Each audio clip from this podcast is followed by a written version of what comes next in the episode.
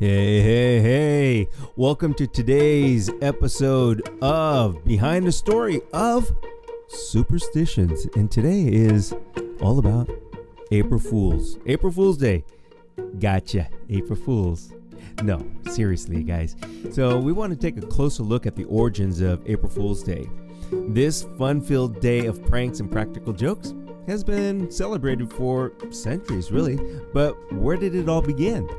Well, the exact origins of April Fool's Day are uncertain, but historians believe it can be traced back to ancient Rome and the festival of Hilaria. You got it, Hilaria, which was celebrated on March 25, and it involved people playing practical jokes on each other as a way to welcome the arrival of spring. So, another possible root of the holiday is actually the introduction of the Julian calendar in 45 BC. This calendar changed the start of the of the year from March to January 1st. But some people were really slow to adapt to the new calendar and continued to celebrate the new year in late March, early April. Now, these people were ridiculed by those who had already switched to the Julian calendar, and the pranking tradition began. That's how some historians view April Fools and where it came from. But also in medieval times, the Feast of Fools was celebrated in France and other parts of Europe. This feast involved the clergy and the common people swapping roles for a day, with the common people dressing up as bishops and the clergy acting as fools. Kind of interesting on that one.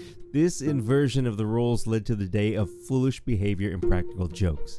In the 16th century, the celebration of the new year was moved from March to early April to January 1st in most parts of Europe. But in France, the new year was still celebrated on April 1st. So people celebrated on this day were mocked and played pranks on, and it led to the modern tradition of April Fool's Day. In the UK, April Fool's Day became popular during the 18th century. Pranks were played and people sent each other on fool's errands. As an example, sending someone to look for a non existent item or sending them on a pointless task. The tradition spread to the United States in the 19th century and today is celebrated all over the world. So, whether it began in ancient Rome or with the Julian calendar or the Feast of Fools, April Fool's Day has a broad and rich history that has evolved over time. It's a day to let loose and have fun with people and have fun with each other and enjoy the lighter side of life. There you have it. That is a little bit about April Fool's Day, and there's no fooling around with that. Thanks for tuning in to today's podcast episode.